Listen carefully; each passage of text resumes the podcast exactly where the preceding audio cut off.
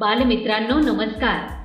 आपण ऐकत आहात महाराष्ट्रातील पहिले शैक्षणिक रेडिओ चॅनेल माय अनंत. प्रस्तुत करता अनंत इंग्लिश स्कूल सातारा. अधिक माहितीसाठी आमच्या अँकर dot F M slash my Anant. या पेजला आवर्जून भेट द्या आणि आमचे कार्यक्रम हक्काने ऐका. इथे मिळतात तुमच्या पाल्यांना प्रगतीचे नवे पंख आणि तुमच्या चिमुकल्यांच्या स्वप्नांना आकार.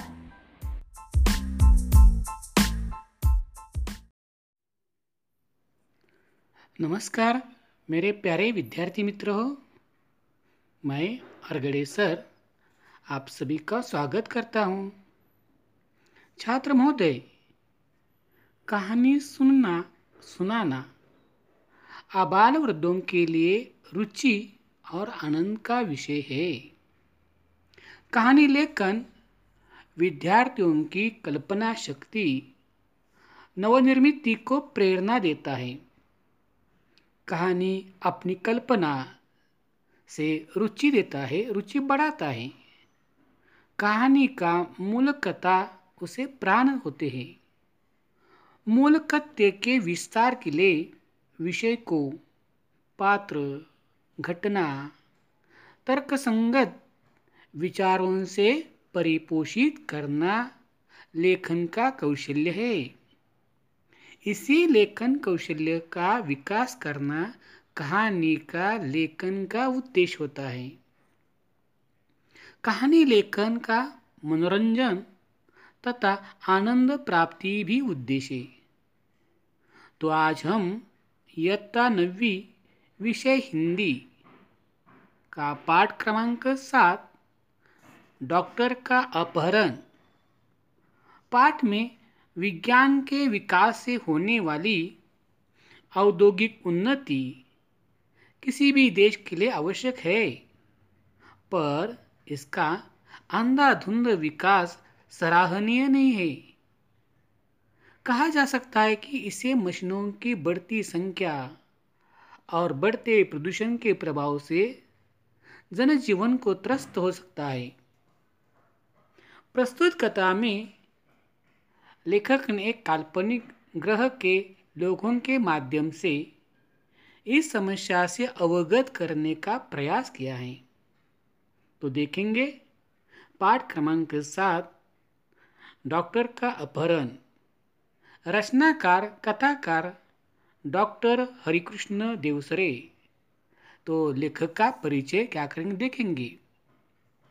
जन्म 9 मार्च 1938 मृत्यु 14 नवंबर 2013 इंदिरापुरम गाजियाबाद, उत्तर प्रदेश में उनका हुआ मृत्यु।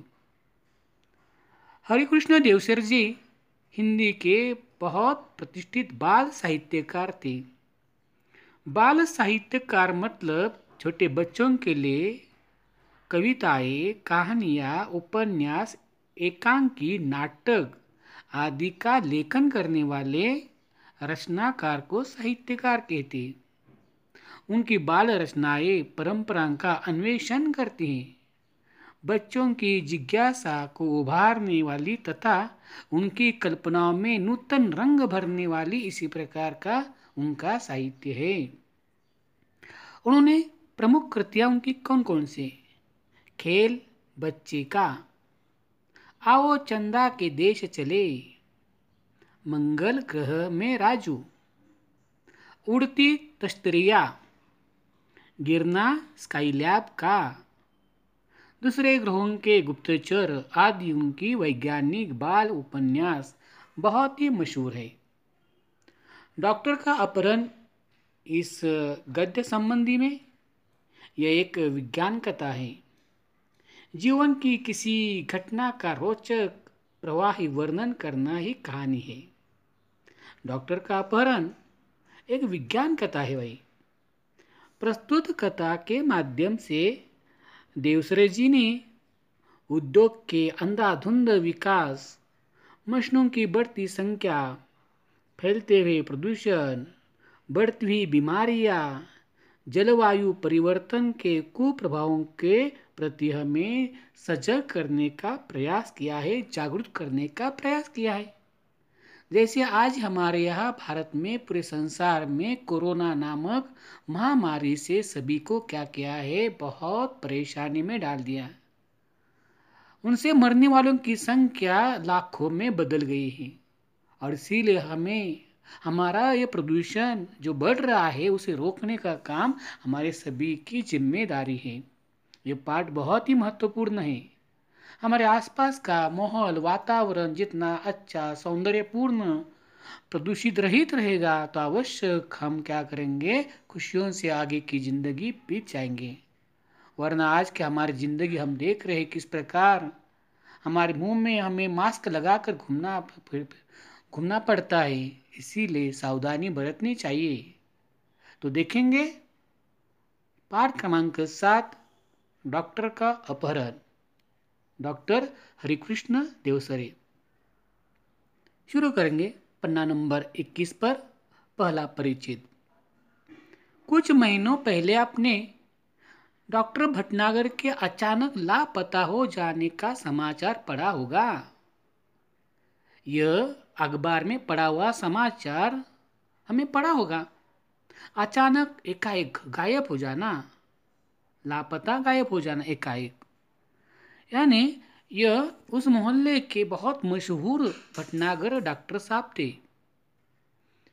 लेकिन उसके बाद फिर उनके बारे में कुछ भी पता न चला। पता न चलना यानी मालूम न होना। कि कई दिन हो गए, एक महीना, दो महीने हो गए, फिर भी भटनागर डॉक्टर का कुछ भी आता पता नहीं चला। इसी प्रकार अखबार में कई बार ऐसी घटना आती है और फिर हमें उसके बारे में भूल जाते हैं। और उसके बारे में देवसर जी आगे बता रहे हुआ यह था कि एक रात को लगभग दो बजे उनके घर की कॉल बेल बज उठी। यानी भटनागर डॉक्टर महोदय किस प्रकार लापता हो गए थे? उन्हें कोई उठा कर ले गया था, अपहरण हुआ गया था। तो वह, वो घटना हो गई थी कि रात के दो बजे उनके दरवाजे की जो बेल है, वह बज उठी। आदत के अनुसार, यानी उनका स्वभाव होता है, डॉक्टर भटनागर उठ गए। उनकी पत्नी जाकर भी बिस्तर पर पड़ी रही, क्योंकि वह जानती थी कि ऐसा रोज ही होता है। हर रोज इस प्रकार डॉक्टर महोदय को मरीज़ मिलने के लिए आते हैं। कई कई बूढ़े लोग, जो ज़्यादा बीमारी होने वाले लोगों के लिए, ऐसे लोग बुलाने के लिए डॉक्टर महोदय के यहाँ आते हैं। और इसीलिए रात के दो बजे सुबह सुबह कभी भी आकर डॉक्टर को बुलाकर लेकर जाते थे। जब भी कोई मरीज़ सीरियस होता, तब अस्पताल अस्पताल का चौकीदार उन्हें उठाने आता। यानी चौकीदार को बताया होता है कि जब कोई इस प्रकार का मरीज़ आ गया तो मुझे घर पर बुलाने के लिए आएँगे। अगर किसी को उन्हें घर बुलाकर ले जाना होता होता, वह भी आकर उन्हें जगा देता। यानी ये बूढ़े लोग होते हैं, जो इस प्रकार के मरीज़ होते हैं, जो उठ नहीं सकते और इसीलिए डॉक्टर महोदय हमेशा उनके घर जाकर उनका इलाज करते थे।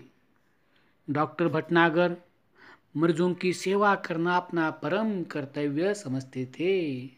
इसी प्रकार डॉक्टर महोदय हमेशा लोगों की सेवा करना, बीमारियों से छुटकारा पाना, उन्हें समय समय पर क्या दवाई देना और इस काम में भटनागर डॉक्टर को बहुत ही हर्ष यानी बहुत ही आनंद मिल जाता था। और इसीलिए वह इसका बुरा न मानते थे, उन्हें तक, कुछ तकलीफ़ नहीं मानते थे, बल्कि सहर्ष चले जाते। सहर्ष का मतलब है बहुत आनंद से। यानी अपना कर्तव्य निभाने के लिए वह कभी भी रात के दो बजे या सुबह हो, दोपहर हो, किसी भी वक्त पर वो क्या करते हैं? मरीजों की सेवा करते थे। कोई उन्हें फ़ीस दे या न दे। यानी इलाज करने के बाद औषधिया टीकाओं के जो पैसे होते हैं, वह दे या न दे, उसकी कोई फ़िक्र, चिंता नहीं होती थी। उस रात भी वो उठे और गाउन पहने ही दवाई का बैग उठाकर चल गए। गाउन का मतलब बड़ा सा इस प्रकार का पहरावा।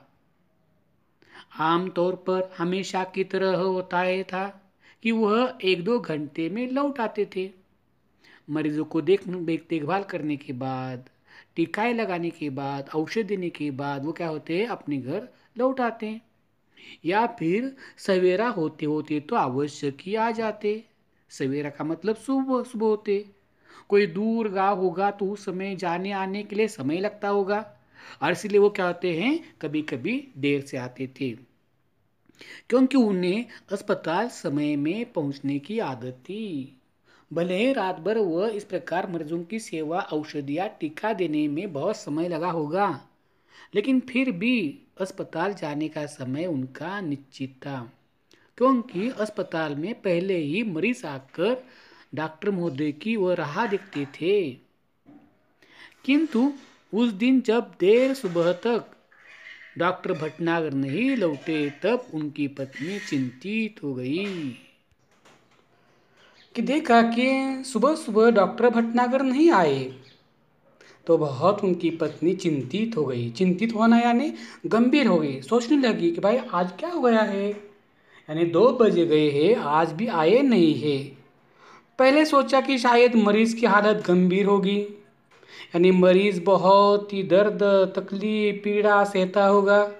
उसे औषधि या टीका लगाने में ज़्यादा समय होगा, इसीलिए बहुत समय देर लगी होगी। फिर यह भी सोचा कि हो सकता है कि आज सीधे अस्पताल चले जाए। भटनागर डॉक्टर को अस्पताल जाने का उनका निश्चित समय था और इसलिए वहाँ गाँव से ही सीधे क्या हुए होंगे? अस्पताल पहुँचे होंगे और इसलिए वो घर में नहीं आए होंगे। लेकिन जब मरीज़ उन्हें घर पर पूछने के लिए आने लगे, तब उनकी हैरानी बढ़ गई। यानी वो आश्चर्यचकित हो गई यानी सीधे सीधे वो अस्पताल गए होंगे।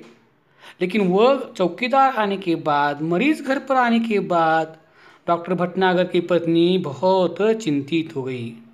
फिर उन्होंने क्या क्या होगा? उन्होंने मित्रों तथा कुछ अन्य संबंधियों को फ़ोन किया। अपने रिश्तेदार, मित्र, परिवार, इस सभी लोगों को क्या क्या उन्होंने अवगत किया कि भाई आपके यहाँ डॉक्टर साहब आ गए क्या? और डॉक्टर साहब के बारे में उन्होंने पूछताछ की। किंतु परंतु कोई जानकारी न मिली।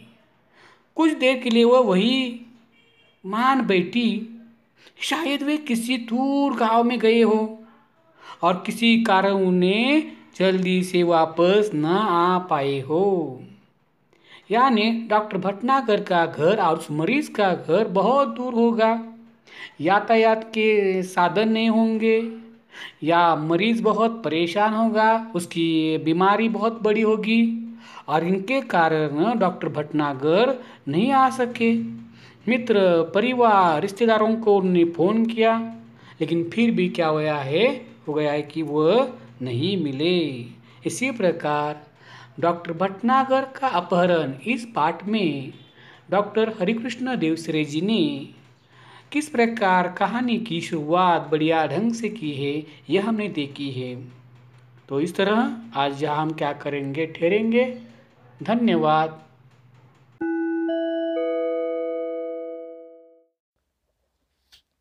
नमस्कार छात्रों।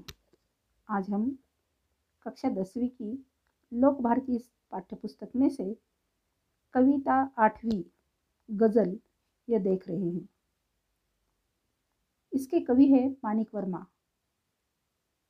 इस गज़ल का आज हम अध्ययन करेंगे। प्रस्तुत गज़ल के अधिकांश शेरों में वर्मा जी ने हम सबको जीवन में निरंतर अच्छे कर्म करते हुए आगे बढ़ने के लिए प्रेरित किया है। गज़लकार ने संदेश देते हुए कहा है कि अपने रूप, रंग से सुंदर देखने की बजाय अपने कर्मों से सुंदर दिखना आवश्यक है। पन्ना नंबर तैंतीस पर पाठ आठवा, गज़ल, कवि मानिक वर्मा। मैं यह पद्य पढ़ रही हूँ, आप भी ध्यान से सुनिए। आपसे किसने कहा, स्वर्णिम शिखर बनकर दिखो? शौक दिखने का है तो फिर नींव के अंदर दिखो। चल पड़ी तो गर्द बनकर आसमानों पर लिखो। और अगर बैठो कहीं तो मील का पत्थर दिखो। फिर एक बार आपसे किसने कहा स्वर्णिम शिखर बनकर दिखो? शौक दिखने का है तो फिर नींव के अंदर दिखो। चल पड़ी तो गर्द बनकर आसमानों पर लिखो और अगर बैठो कहीं तो मील का पत्थर दिखो। स्वर्णिम सोने के जैसा शौक, यानी अपना पसंदीदा कार्य, नींव यानी किसी मकान या मंदिर के निचला हिस्सा, जिसे मूल कहते हैं उसका पाया।